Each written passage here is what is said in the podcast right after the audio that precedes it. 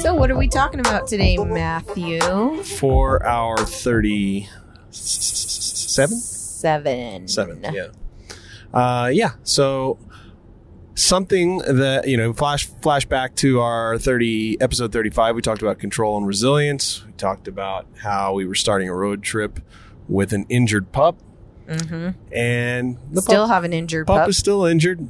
We've managed to get through all. We're three fourths of the way through the the trip now. We're, Yep. We've got our routine, so we've managed to remain uh, resilient and make it all worth it. We're driving through one of the most beautiful parts of the country as we speak. We are. We're just outside of Bryce Canyon National Park, and on the other side is Zion National Park. Yeah, and it's it's just it's a sight to behold. We're looking at cows in an open field. yeah, they look and- happy. Beyond it, it looks like that's Bryce Canyon, doesn't that? I think it probably is Bryce Canyon. Okay. So yeah, we're we're about and it's about seventy five degrees. Uh, it's just just an incredible part of the country. Sure is. Um, but what we really want to talk about today, or what I was thinking we could talk about today, um, is I've noticed.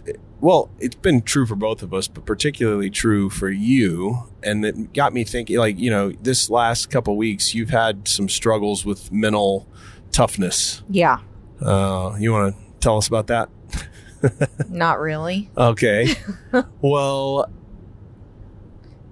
I just You know- mean just managing stress? managing stress For me, in and- my in my, I've been feeling overwhelmed, uh, just because lots of things have been going on. sure Work, family stuff, big events, travel, uh, adapting to being around lots of people, family, all, uh, family, friends. I mean, just all of those things, right? okay Lack of exercise. okay Uh, I had a medical procedure that uh, the doctor put me basically on no exercise except for walking for six weeks, okay which is really difficult for me. okay So all of those contribute to a tough um, set of circumstances that lead to stress for me. And I'm already prone to stress, right? So i've definitely noticed all the above Okay. um i mean we've been together for so long it's easy for me to catch it but like i i haven't seen you go a stretch like you've gone over the past whatever it is Couple three months, two three months maybe Yeah. in a while. It's been a long time since I've seen you go a stretch like that. And I do think that you're right onto something there because, and it's something I wanted to talk about with uh, mental toughness uh, and the ability to stay resilient throughout these types of stress related um, incidents. Uh, but h- how important also is uh, physical you know uh, ma- management of your you know your body. It's just the physical just managing the physical. How much does that help you in terms of and this i'm asking you specifically how much does that help you in terms of being able to manage your mental state? Yeah, well that cuz that was the topic that you said, "Hey, let's talk about what what it means to manage your mental state." And I said part of it is knowing your body.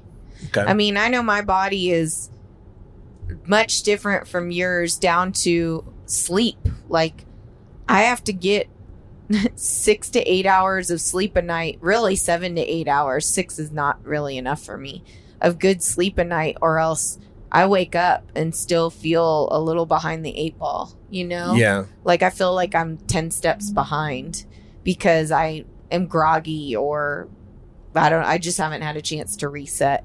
I can also tell if I've had too many glasses of wine or like one too many drinks. Uh well that's usually I pretty know- easy to tell well, for most people Yes, I know that. But what I'm saying is I wake up at about three o'clock or four o'clock in the morning. if you've had wine you're saying If I've had too much yeah, too many too many beverages and what I notice and I and my homeopathic doctor told me that at if you wake up at three to four, that means your liver is on overload. And you- your liver is is trying to to keep Process up. all yeah that. and a lot of times when you wake up at those hours that's that's what is going on Well, so the blend, and, and this was not a super outlined topic. It was just something I've been noticing and thinking about, and I figured, you know, might be might be a way for us to relate this. I, I think it's ultra important to being creative because when my mental state is not being managed correctly, I don't feel creative. I don't feel driven. I don't want to do anything. Well, you don't want to do anything. I but don't even- sleep. Yeah, I don't even have the ideas to do anything, much less want to get up and do it. And what I've also noticed, at least about me, is that if if my mental state isn't managed, that probably means it's something physical that I did or didn't do that got kind of got me in that, you know, bind. Right. And um, so exercise for me is huge. Like I, I do, ha- I'm I am a high energy person most of the time, except for early in the morning. no, about three o'clock in the afternoon, you got to take a nap.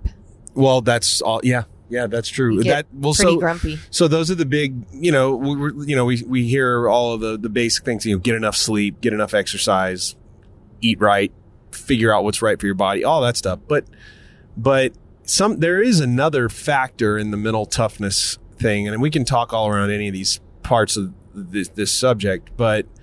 For you in particular, I've noticed over the years, you do have a particular mental toughness. You have a quality of being able to overcome uh, mental, not just stress, but like you'll get in your own head about something and then it'll be just, you know, eating at you and then you find a way around it.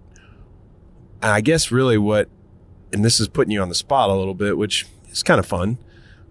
How, how or why are you that way? Or how did you get to be that way? Because not uh, like i i think i'm kind of mentally tough at, at certain times uh, when it has to be but my instinct doesn't really go right to that. I usually don't want to have to be mentally tough unless it's just like absolutely mandatory Well, I'll reverse it on you for a moment. Can you give me an example of what you're talking about so that I can maybe describe what I did to get through that moment? Well, um, I mean, I like I could probably give you. Well, you're talking about a spec- like something specific that I that I recall you getting through. Yeah. Okay, well, apart from what even the recent thing, you know, with you having to to go through, um, all of the things you just mentioned, you know, I re- I even remember as kids, like you were a tennis player, and you would be on the court, and you typically were not bigger than the other person that you were playing, right? And I watched you play a lot. Five foot, five foot nothing. one. Yeah. I like to say Yeah. Well, Uh, I, I would watch, but I would watch. I watched you play a lot of tennis. you're gonna go left at the light. Okay. Uh, I watched you play a lot of tennis, and I would see you beat girls that were bigger and seemingly not just stronger, but they seemed like they should have won. I don't know. I don't. I don't mean that in any bad like sense. It's just like if you if I'm looking across the court and and looking at you and and seeing what you're up against, I'm going. This is kind of like Rocky against the Russian. It's not really supposed to go your way Yeah. but you would find ways more often than not to win, especially those matches. I even saw you lose matches at times that I thought you shouldn't have lost. But when the ones w- where you would play against these, you know, sort of like phys- these, they were more physically, I guess, intimidating than you than you looked. You would win. So that to me is there had to be some mental toughness going. And this is just a athletic example, but I'm Yeah. get, I'm laboring toward a point. We just can you answer that maybe? Sure. Well, I think sports are awesome uh, because they really do teach you. Tennis is such a unique sport, in that you're always by yourself on the court. I mean, Unless you're playing is- doubles, it's just unless you. you're playing doubles, but you know, if you're playing singles, and from a young age, you know, when you're six, seven, um, no, actually, I started when I was nine. So when you're nine and you're older, you know, all you want to do is be with your friends. I mean, I that's what I did. That's why I loved when I was in school being a part of a club or a or a team or a group or a band or you know whatever it was. And the thing that in the specific instance you're talking about, I remember playing a college tennis match at uh We're probably talking about the same match, honestly. McLennan and Yeah. I played was a that girl's girl name? that was like six foot three. Her She- name was Lindsay Taintner, maybe. Was I she think. North Texas or Tyler? She was Tyler. Tyler. Look at this dog. Yeah. He's so funny. Um, so she was about six three. She hit the crap out of the ball. She could serve really well. But what my coach told me at the time was like, you don't, you can't overpower her, Denise. Like you're not, you cannot physically overpower her. She but will what win you're, that game. she will beat you. But what you're gonna have to do is you will be, if you can stay steady and consistent, you can get the ball back just one more time and play each point out. Like, don't worry about getting ahead for a whole set or whatever it is. Just go each point and you'll wear her down eventually that one by one, uh, you'll get up and your mental, you know, he was trying to build my confidence too. And so I think that carries over into kind of day to day resilience as an adult is sometimes people when I talk to friends of mine that seem to be overwhelmed often, they get so much into thinking about the big long term effects. You know? oh, so like like for example, you know, I have a couple friends that they they were worried during COVID about job security. right. And And and rightfully they so. would get uh, right yeah of course and the thing they were worried about was all the cascading effects if i lose my job i lose my house my kids don't have anywhere my you know Yeah, like and they get too thing- overwhelmed by yeah. the big thing big picture versus just survive day Ar- to day Armageddon happens pretty fast in your head. yeah, exactly. So I think in the instance you're talking about, to manage my mental state in those moments was just to take it like one step at a time and also know myself and know what I could could what I can and can't do. Like I I'm not physically gonna overpower a girl that's six foot three. It's just impossible. So but I can do some things, you know, and so I've kind of taken that into adulthood and just said, okay, well, let me figure out. I feel really overwhelmed today, but what things do I know I can do that help me to manage that? Part of it is I learned what, for my body in particular, I have to take adrenal like support. Like my adrenal glands, for some reason, are just always in when they when things get stressed. I'm in fight or flight mode. Yeah. I'm I'm in that mode to the point where uh, you guys might have heard it if you've listened to this before. I don't know if I've said it, but the beginning of COVID, I didn't even know I lost like a huge chunk of hair. oh, yeah, that's right. And What was that called? Alopecia? alopecia. And uh, I went to my I went to my girlfriend, my good friend who's my hairdresser, and she goes to give me a haircut and color my hair, and she goes, "Oh my gosh, Denise, you have a giant bald spot. Did you know that?" And I almost had a heart attack. And it turned out when I went did the teledoc that they're like, "Oh, well, that's alopecia." You a lot we're having a lot of cases of this during COVID because people are really stressed and that's a result of it you lose your hair. Goodness so, gracious. Yeah, um, that, that was wild. That was really weird. I, yeah, and so then I also went to my homeopathic doctor, and he said your adrenal glands are just on overload, and I I I went in thinking I had a kidney infection. It- well, and maybe this is not. I don't. This is maybe getting a little too far into the the med part of it, but it's. I'm. What, how do your adrenals affect you again? Like, did, what? What Um. What has he told you, or do you recall? I just know that the from what I can recall that he said the adrenals are the support for your stress. Oh, Like, okay. So it is related directly to stress, Yeah. and, it, and it's a tell. It basically, if you're on, if they're on overload or they're full or whatever it is, it, it's a tell for high stress situation. Yeah, so like even this this oh, you've got it right there. Yeah, right here I have some adrenal support that's just called stress care. Keep that And on you all day, huh? upgrades energy while lowering stress, preserves adrenal function. And so this one in particular is ashwagandha and holy basil and a bunch of other stuff. But um, it says it nurtures the adrenal glands, which control the amount of cortisol released into the Ah, body, there you go. supporting energy, vitality, and stress response. So yeah. basically, if you're in flight or fight mode the whole time, am I saying that reverse? Yeah, it's fight, Flight or or- flight, but you can say flight or whatever, fight. whatever. You say flight or fight. Uh, you're just always secreting cortisol. Okay, yeah, so that, no, I, did, I have why read about your that. body okay. is like your body is just like, oh, what? I always need to be. Well, now you're touching on something too that's really interesting to me, and especially, you know, well, I don't want to go too far off uh, on a tangent from where we were just were, because in a way, what you were saying was that you know, in order to overcome in the in the physical situation of playing tennis against this girl that was much larger than you, you had to be creative in the way that you were going to play her. Obviously, Yeah, that's to have a one part of it. Yeah, that's one part of it, and and that plan probably helped you dr- drag or drop the stress level down a little bit, right? Because it's like at least if you have a plan, the stress is like oh, okay, the, you know, your stressor, uh, stressed out self can be like okay, okay, we have an idea.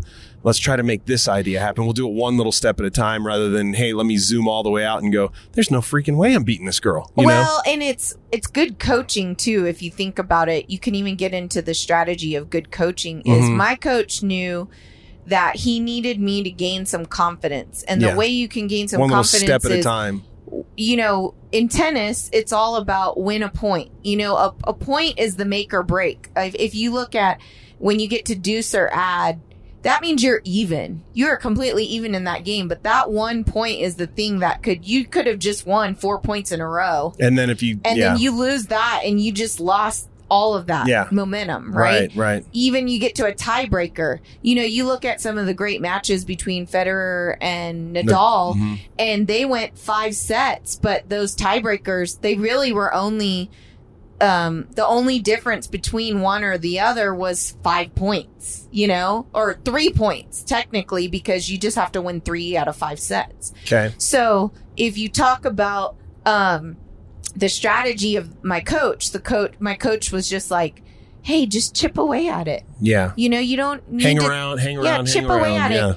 and also, what happened was it managed my mental state, but it also kind of took down my opponent's mental state. Right. Because Well- now I'm chipping away at her confidence, and Well, and she's probably if she's bigger, and I'm now I'm just speculating, but if I remember right, She she did she whale the ball. me. She did whale the ball pretty hard, right? Yeah. And if she, and if she whales it at you four or five times and you hit it back, she's now like, it's like, well, wait a minute, that's Yeah. that was supposed to just yeah, that was just supposed to bring it into her. And in her mind, as soon as she walked on the court, she's just thinking, "Oh man, I'm gonna roll this little girl."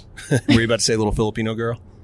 Uh, no, but that is what I am. I thought that's what you were going to say. yeah, All right. So, uh, and then I want to go back to something you were talking about earlier about the cortisol thing. Yeah. Uh, well, obviously we're not doctors, but we, we've we've d- dug into this a fair bit, so you're kind of aware of what's happening with your body. And the weird part of what we what I've learned anyway, and it actually helps me whenever I need to be mentally tough, is that if I'm having a freak out, like in my mind or in my head, or outward. or if I'm having a freak out, one thing that can settle me down is I can sit and just think, hey, this isn't actually about anything you've done good or bad. This is actually about chemicals that are flowing through your body. This has nothing to do with what's going on out in the world. It's all chemicals that are happening from your brain. Now, those chemicals are being released based on what's happening outside the world, but you don't ha- you don't have to be bound by that. If you can just whatever, maybe Or breathing helps. I don't know. Sometimes they're chemicals released as a result of what you've eaten or what you've drank. Yeah, Right? Or the lack of sleep, or the you know. Any of those. so uh, there's yeah, and you just said breathing, so I think that's a you know a big theme that we've talked about throughout the podcast is the benefits of yoga. yeah, you but did. I think the thing about yoga is it's focused on breathing, right? The whole thing is about connecting your body, your movement to your breath, and um, or centering you, or or gathering, centering your energy, right? And your mula bandha. And so I uh with breathing, you're actually helping control your cortisol level in your body. So Okay. when I'm not doing yoga as much, which like for the 6 weeks that my doctor said, no, you can't even do yoga that's too much core. Like you have to you have to heal. Then that's affecting my cortisol levels. Like I'm not regulating cortisol through breath anymore. So I really have to take supplements to if I already know that I'm prone to secreting more cortisol, which So- sounds weird. learning your body is Yeah. a huge part, and that means you almost have to act like a scientist uh, with yourself. Like you have to make either mental note or actual physical notes Right. about what's happening on a day to day basis when you do something. What reaction are you getting? Kind Right. Of thing. Right. Uh, if I get, because for me, sometimes honestly, I, I've noticed with sleep, like as important as we talk about that, you know, as they say that that is, I notice if I have more than seven or eight hours, I'm dragging all day. Mhm. I, I like I, I almost I don't know if there's anything to that. Somebody tell me. I don't know, but I know personally, I feel like I will be dragging if I sleep too long Hmm. six is like perfect. If I wake up with a good six hours, meaning that I didn't start, I didn't just lay down and then lay there for two hours and then sleep for four. If I actually sleep for six hours and then I get up, I feel like that's my sweet spot. You know? well, and, and that's knowing your body, right? Yeah. That's knowing what you need. I'm I'm not like that, you know, and especially if I go a couple days, like we were just in Vegas for my brother's wedding, and hardly got any sleep, you know, over the course of those four nights that we were there, and I was super stressed by the end of it. Just Yeah. be- weddings can be stressful, but I was super stressed about things when maybe if I would have had a little more sleep, I wouldn't have been. well, and oddly enough, And some of those were self inflicted nights. Let's just say that. Well, that's true too. But Yeah. but you also are a person who like absorbs other people's stress because there's no reason pe- somebody listening to this right now, or at least if I were, I'd be like, why are you stressed out if it's not even your wedding? yeah, But you absorb the stress that's going on around you. yeah, And- I and- do. And leading up to any wedding, you're going to have a certain deal, a certain degree of stress. It's just the nature of the beast because you've put all of this energy into figuring out how this day is going to go. Right. And so when you see other people doing and feeling that, it's like you you absorb it. So I definitely noticed that in you. Um, something else. Hang on, let me see. Let me make sure you're still recording. Yeah, you are. You're good. Um, some. Uh, so. All right. Where else though? Where there's it's not. I know it's not just. I've known you too long to know that it's not just.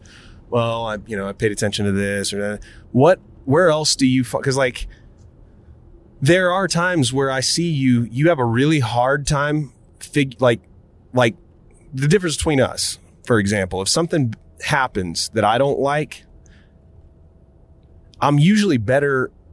I mean, if you take away driving, take that out of the equation. I'm not very patient or very No. tough when it comes to that. I'm just get really angry. So put that one aside.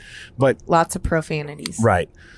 Put that aside. But if I get bad news, I'm usually like not as prone to freak out immediately to it as Yeah. you are. Like it seems like you will have a an immediate like, oh my, you know, oh my gosh. But if you give it like when you have a couple of hours or even a day to process bad news, Yeah. you do much better with it the next day. You start mm-hmm. down a path that's like, okay, I don't know if, if, if what's going through your mind is at the beginning, it's maybe just jumping into that fight or flight thing. And then you go, Yeah. then you go, wait a minute, there's nothing I can do about this to control it. So I'm going to figure Like out what Bodhi? steps. Well, that is an example. Yeah. That's definitely Like one Bodhi's example. leg? Yeah. Uh, so But you've done that with all kinds of things, me included. Our marriage, you've done that at times where you didn't feel like you could control whatever it was I was wanting to do. And somehow we would come away and have a talk. And the next day I'd be like, well, I did not think you were going to be able to bend your mind around that one, but Yeah. you did, you know? Uh, I think it goes back to uh, something my mom used to make me do when I was young, and it's not as formal, but she used to always be big on pros and cons list Okay. and like what's the or or my dad would always kind of say like what's the worst thing that could happen right Right, right. so I think I work through my mind informally. I don't actually write a pros and cons list, but I do think about what the different scenarios are and what I could do that's actually within my power. Like what is actually in my control that I can do that would help it. And I also think I also have to accept this goes back to like the serenity prayer or any of those of what is it that I can actually control myself? Like there are just some things that I have to take the onus off of myself. Like it's not my responsibility to make decisions for you or for my family or for anybody. All I can do is choose how I'm going to respond to it and make decisions that way. Well, okay, and, and and there is a fine line between giving, like, whenever you're talking about like remaining mentally tough and and and sort of um, hanging around or hanging in there, as we'd call it. Um, there's a fine line between giving up altogether Yeah. and trying to control things that you can't well, control. okay, so a big part is like allowing is especially if it's with your partner or your writing partner, like whoever it is, right? yeah, Whoever your partner is in this situation, it's huge to put it on them to own responsibility for their end of it. yeah, and and to and to say also like what it is that I need I need from you or what it is that you did that was frustrating or that was really good. You know, like I got to be able to do it on both ends. And so I think that was that took a lot of weight off of my shoulders by saying, "Hey, I need your help too." You know, like right. I can only say that I responded in this way and that was wrong or that was right or whatever it was. But here's what you did and you can choose to own up to it or not, but it it made me feel this way and Yeah, and yeah. and so I'm choosing as a response to let you know what it is, but you you got to do something about it. Like I can't do anything. Yeah, and obviously mental toughness in relationships, be it your working relationship, your marital relationship, it's Yeah. just like it's like th- that is the ultimate mental toughness. I, I think. Well, I can't imagine, but we don't know for sure. But yeah, for yeah, but for family, I, I siblings, parents, you know, grandchildren, children, nieces, nephews, whatever it is, there is a certain degree of mental toughness that it takes to carry on any of those relationships. And and there's an art form to it. You have to be creative because you're going to have to learn that person specifically and then you're going to have to know yourself as well and you're going to have to do things that like you know and and I don't know I've noticed it more in creative relationships because that's you know a lot of times where you just assume or you forget it's like you forget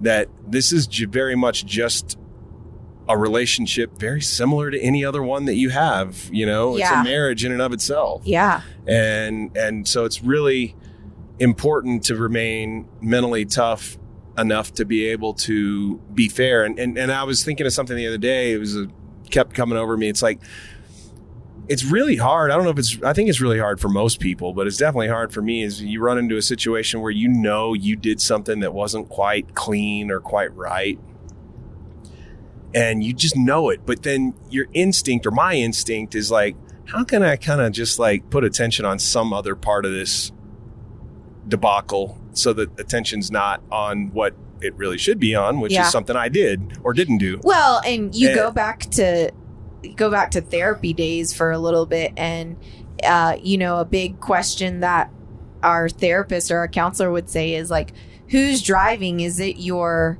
uh, Primitive primitive, brain? brain, or is it your rational brain?" Yeah, yeah, and it's it's so easy to let the primitive brain just drive, and and, and that's really a moment where it's like, no, I don't want to, I don't want to admit that I did this or didn't do this. I want to, I want to just like slide that under the rug. I yeah, don't when want to you admit start it. when you start acting when you start catching yourself wanting to play dirty, and it's not when I say play dirty Even dirty, if it's not an outright lie, it Yeah. could be just like, a, hey, let's d- divert the attention over here. Don't look over here. you Yeah, know? yeah, and that has been a work in progress for me too. Is uh, for for a long time now. What probably over ten years, right? Of I try. I've been trying to get better about immediately calling myself out when I do something wrong. It's like basically admitting the thing that you would really don't want to admit. Correct. It's there. Yeah, and Yeah. I'm not saying I always do a good job at it, but I've been trying for the past ten years. Is to say, ooh, ooh, I got to catch myself there because I know I did that. I did that wrong.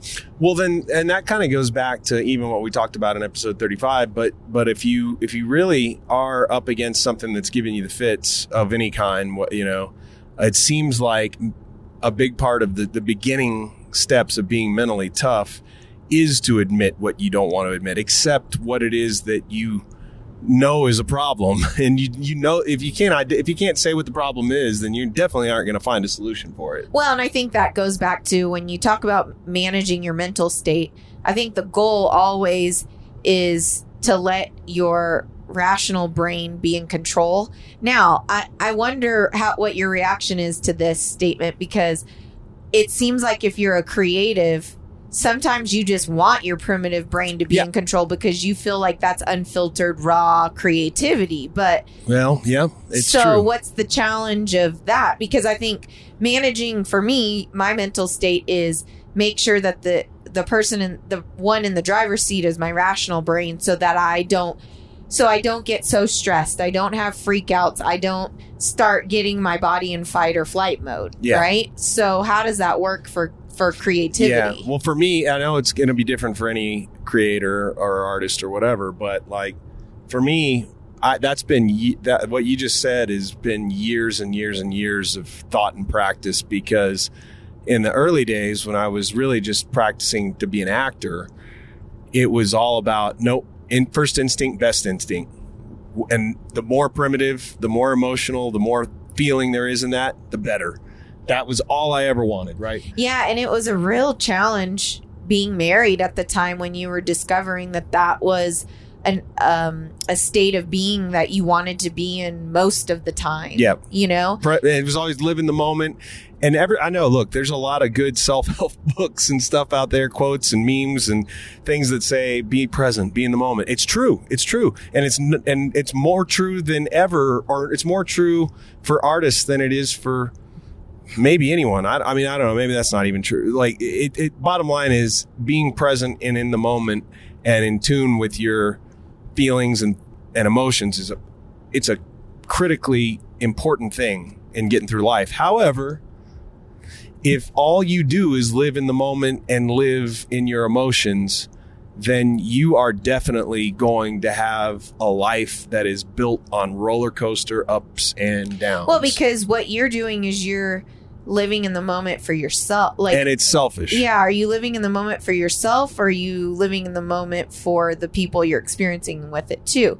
Like I, I think if you know on that day you are going to do a painting and you really want to be creative and you want to be in the moment and you want to, you know, do whatever it takes to get you in your most creative state, that's fine. But if you're supposed to be with your family and have dinner at six o'clock and you've chosen to get yourself in that mode, yeah. that like Well, if you made a commitment to somebody else that Yeah. didn't involve you, and, and I mean, look, let's just take let's take a simple example from history. Jackson Pollock, painter. yeah Well, what he did was he very typically would drink to get into a position to where he would be ready to paint, and he painted under the influence of alcohol. Well, for better or worse, who gives? I don't. I don't know what's right or wrong as far as you're that not judging you're Um, just no, I don't giving know. I, I do, I've done it too. I've done all of those things.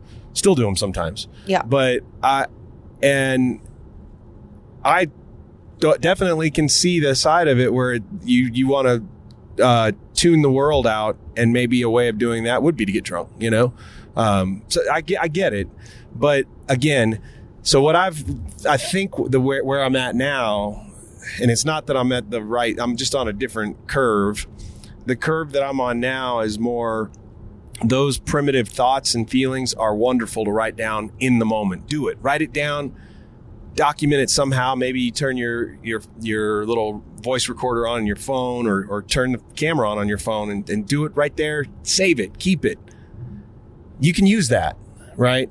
But you don't just because you documented it and kept it doesn't mean you got to keep on fueling Yeah. that fire yeah. now you, that actually gives you the ability to say all right i felt that. It was awesome or it was not awesome whatever it was. Right. And now i have it. I know what that is and i remembered it and i, and I was actually now i'm being conscious of it. Because the, the other problem about being primitive while you're you know or uh, having these primitive thoughts is that if you constantly only fuel primitive thoughts and live from one moment to the next then you're not actually examining any of them anyway. Right. So it really makes it kind of hard as the artist, you know, or at least in my case as an actor, if all I'm doing is living those things, then I'm not really examining it and going to be able to recreate it Right. in an accurate way. it's like you're forcing yourself to get into those moments but you don't know what that actually felt like Yeah. so that when it's time to to bring that Yeah. back up for a scene or whatever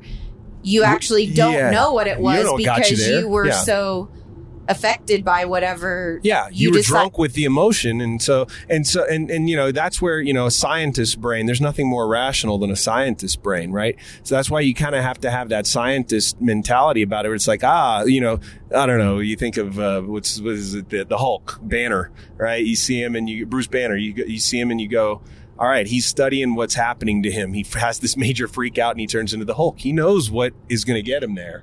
And so, in, in a lot of ways, I always kind of thought of, of actors kind of needing a bit of that, where you look at it and you go, I know I, I can turn this on or I can turn this off, but I have to be able to know when to turn it on and when to turn it off. When's the appropriate time? It was always interesting to me because I felt like, well, so does that mean you're not creative sober?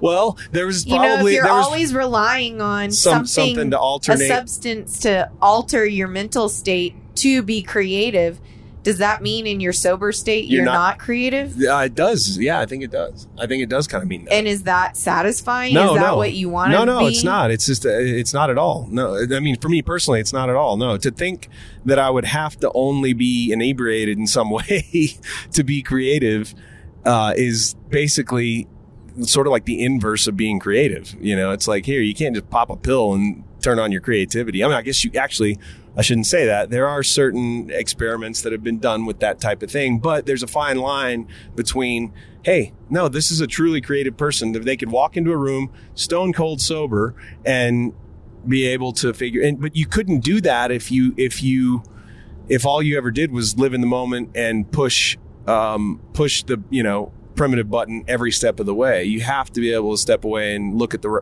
look at things from a big picture rational perspective or I should say I have to do that because it's not I don't know how any other creative person's Right. brain really works you know it's it, all I know is how mine works Yeah. and so for me, especially now, it's better for me. I've noticed better results whenever I I embrace those primitive moments, but I make sure that they get examined from a rational perspective at some point.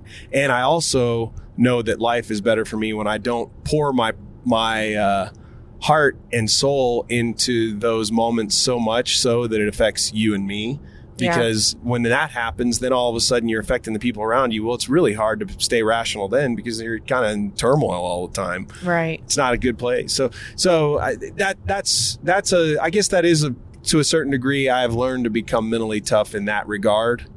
You know i always think back about my my granddad had a uh, he was a smoker and he had emphysema. And he quit drinking and smoking without anything other than just nope i quit and he just was done. That was Yeah. it he ha- he kept a pack of cigarettes on the dining room table and then he would carry them around in his shirt pocket. I don't know what it takes for somebody to be able to have the thing that they want the most in some moments just right there in their shirt pocket and to be able to go nope and he did that for the whole rest of his life so that's a that's a kind of mental toughness that i also see in you and and um Oh, thank you. well, you're. I mean, I, I mean, it's it's one of those things that it's like you notice it when you're around people, and and there there have been times, like I said, where I've had it, I guess, but um, but I just Well, I- and let's be real honest. Sometimes I just need to have a big breakdown cry. right? Okay, I mean, sometimes I just Yeah. have to let it out. Like I can't. There's not enough breathing and adrenal support pills that I Yeah. could take that'll get it out, other than just a big cry. cry. You know what's funny about that is it almost does, and I know what that feels like too. I mean, we probably all do, but it's like Seems like it's it's a cleanser. often. It's cleansing. Yeah. like it feels cleansing. like, the tears are actually getting rid of something. Yeah, yeah. know? There's like there's something in your body. You know, you have some infection. Like if you have an infection in your body, right? right. Uh, usually that infection's like swelling up, getting red. It starts to ooze. Literally starts to ooze. Disgusting, but it's true. Yeah. But that's what's happening. Is trying to work. It, your body's trying to work it out. And Yeah. It's weird how you have these mental breakdowns at times that turn into tears, and it's like the tears are sort of pouring that yeah. crap out of God, my eyes swell up, my lips swells up, like everything. Right. My oh yeah, nose. Upper- your upper lip. Yeah. oh my yeah. gosh.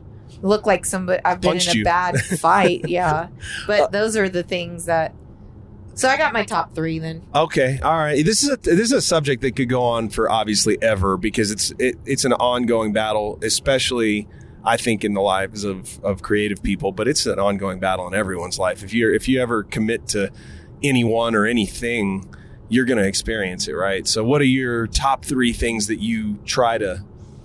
Well, if I go back to what we talked about, the first one was kind of examining what's happening and not trying to get too overwhelmed with what the long term result could be and just try to take it one st- one moment one step at a time Mm-hmm.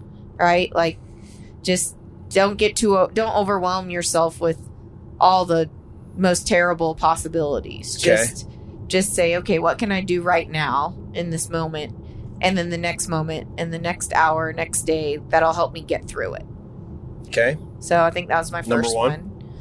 one. um my second one was just knowing my body and what it is that my body actually needs to manage my mental state and that could be breathing like or doing yoga or exercising like you know getting it out of my system even what we just talked about crying like i might just need to have a really good cry Yeah. to get it out and manage manage whatever is going on and so i think that's my my second one Okay.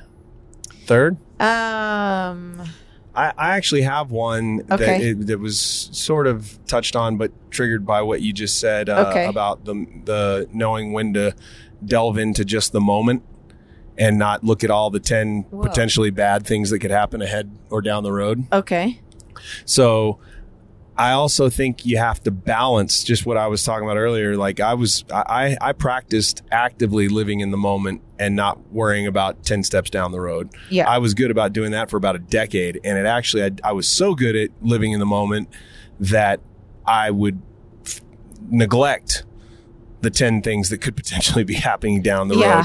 yeah. So there's a balance there. You have to balance living in the moment with your ability to look ahead. Yeah And that that's a that's a different balance for each and every individual. But I had to find what my right balance was uh, in order to, to remain mentally tough enough to be able to do the things I want to do, whether that's being good at marriage or being good at you know making a movie or acting or whatever Yeah. it may be. So so the, the balance piece is really important. Um, I think. Well, and even you think about being on this road trip, you know, the thing that you said to me the other day was like, when we go on these trips, what's great is I can be creative the whole time because I'm conscious or I'm I'm being conscientious about not overindulging. On anything. And then I'm Yeah. also exercising, sleeping, you know, out in nature. Like I'm doing all the things that nurture creativity and it fuels that and it makes me want to be more creative. Yeah, everywhere I look, it's inspirational, and I don't want to miss a moment of it. So we are out all day, you know, whether it's hiking or moving around or biking, um, and then we wear ourselves out so much that yeah, we might have a couple of drinks or whatever in the evening with dinner, and then we're ready to go to bed and wake up and do it all over again the next day. You know, Yeah. and that is a great pattern for for me personally. I think it's a great pattern for anyone, but but it's definitely a great pattern for me. Um, and then I'll I'll tack on one fourth one. Okay. One, just a bonus bonus fourth. What I think. Yeah. Okay. Um, I think you do have to, in order to be mentally tough, have to test yourself with it now and again. I think you have to shock yourself Yeah. and allow yourself to be, um, allow yourself to be uncomfortable in a, in, and I'm not saying you got to go out of your way to search for that, those, that type of unhappiness, but when it comes your way, don't try to scrape it under the rug and, or sweep it under the rug. Just go ahead and say, you know what? I got to deal with this. I'm Yeah. gonna I'm gonna admit what the hell's going on here, and I'm gonna try to deal with this one step at a time, like you said. You know, Well, and it's the what spurred this whole podcast was we were listening to uh Dr. David Sinclair right, right. on Harvard, Joe Joe yeah. Rogan. Right, right. And he's a what? Harvard He well, he Gen- is a geneticist? geneticist. Yeah, Yeah, and he said something that he learned from Gabrielle Reece and uh, Laird Hamilton. Hamilton was that they're so skilled at pushing their body to the limits. You know, they use their mind to push their body. yeah, they're mega athletes, and re- recently they were um, showing him a workout that was holding weights and swimming across a pool while Ugh. holding your breath. Yeah. And What'd she tell him? What did she, she tell told him? him like don't you know your body's going to tell you that it wants to get a breath of air but you can do it you don't need to get that breath of She basically said your body's wrong. Your mind, let your mind tell your body it's wrong and keep going. yes yeah and so i think in sometimes managing your mental state is your body wants to go straight into that reactive Yeah. mode but there are ways that you can just get to know yourself well enough that you can figure out how to respond Well, and I do think the body and the mind are inextric- inextricably tied together. Yeah. Uh, and so you can use your body to push your mind, but you can also obviously use your mind to push your body. Yeah, I mean, you look at Bodie, right? And our dog has a torn ACL, and it is so hard to keep her from jumping.